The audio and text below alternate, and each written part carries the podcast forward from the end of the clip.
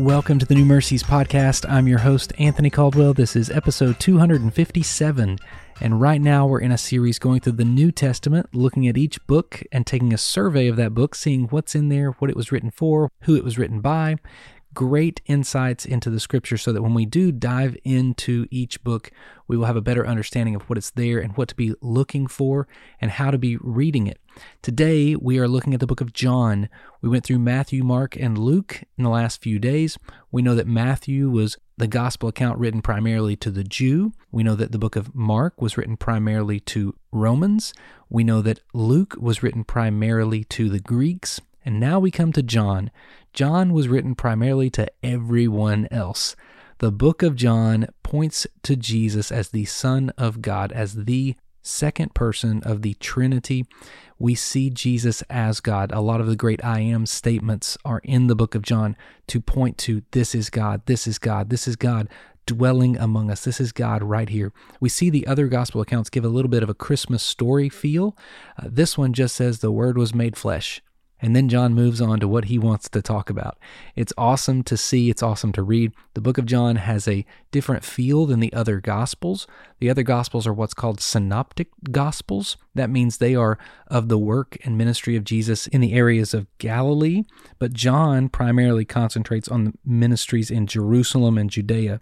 And so that's why there's some more feasts given and what Jesus does at each of those feasts in the book of John.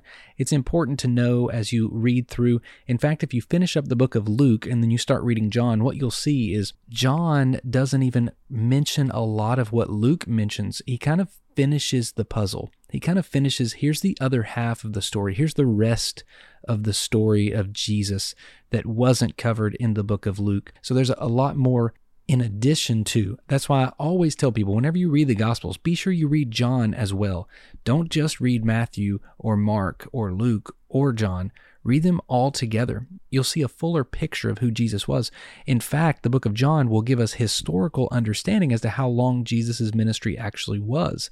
We know it was about three and a half years, and we know that because of the book of John. We're so thankful the book of John is in our scripture. Don't take it for granted. Read it over and over again. It helps us to see things that give us a healthy worldview. The verse of scripture in the book of John that we all know is, For God so loved the world that he gave his only son, that whoever believes in him will not perish. They won't die, but they'll have everlasting life. And that was in a discourse Jesus had with somebody with questions. John gives us a lot of key words throughout his gospel account. We see words like life and love. We see light. We see witness. We see believe. We see these great words of hope and encouragement and edification. It's so great to read through that book in the New Testament to bring us that hope, to bring us that enlightenment. We get to see Jesus in a little bit different light than the other gospels. We get to see this power of God harnessed in a man that is all man and all God.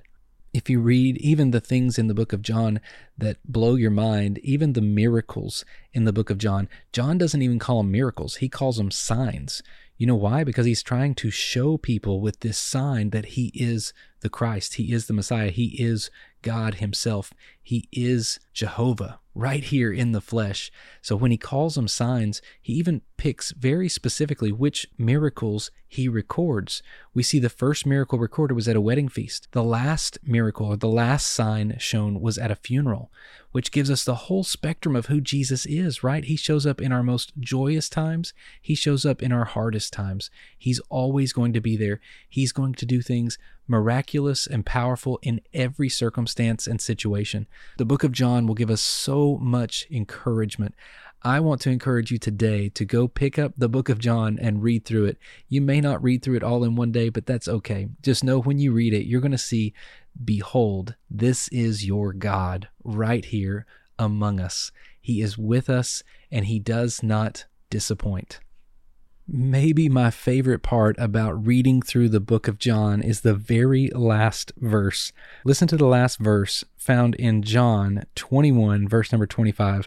Now there are also many other things that Jesus did. Were every one of them to be written, I suppose that the world itself could not contain the books that would be written. What John is telling us is listen, Jesus did so many more things, we couldn't even get it all down, but there is enough written out here to understand who he is.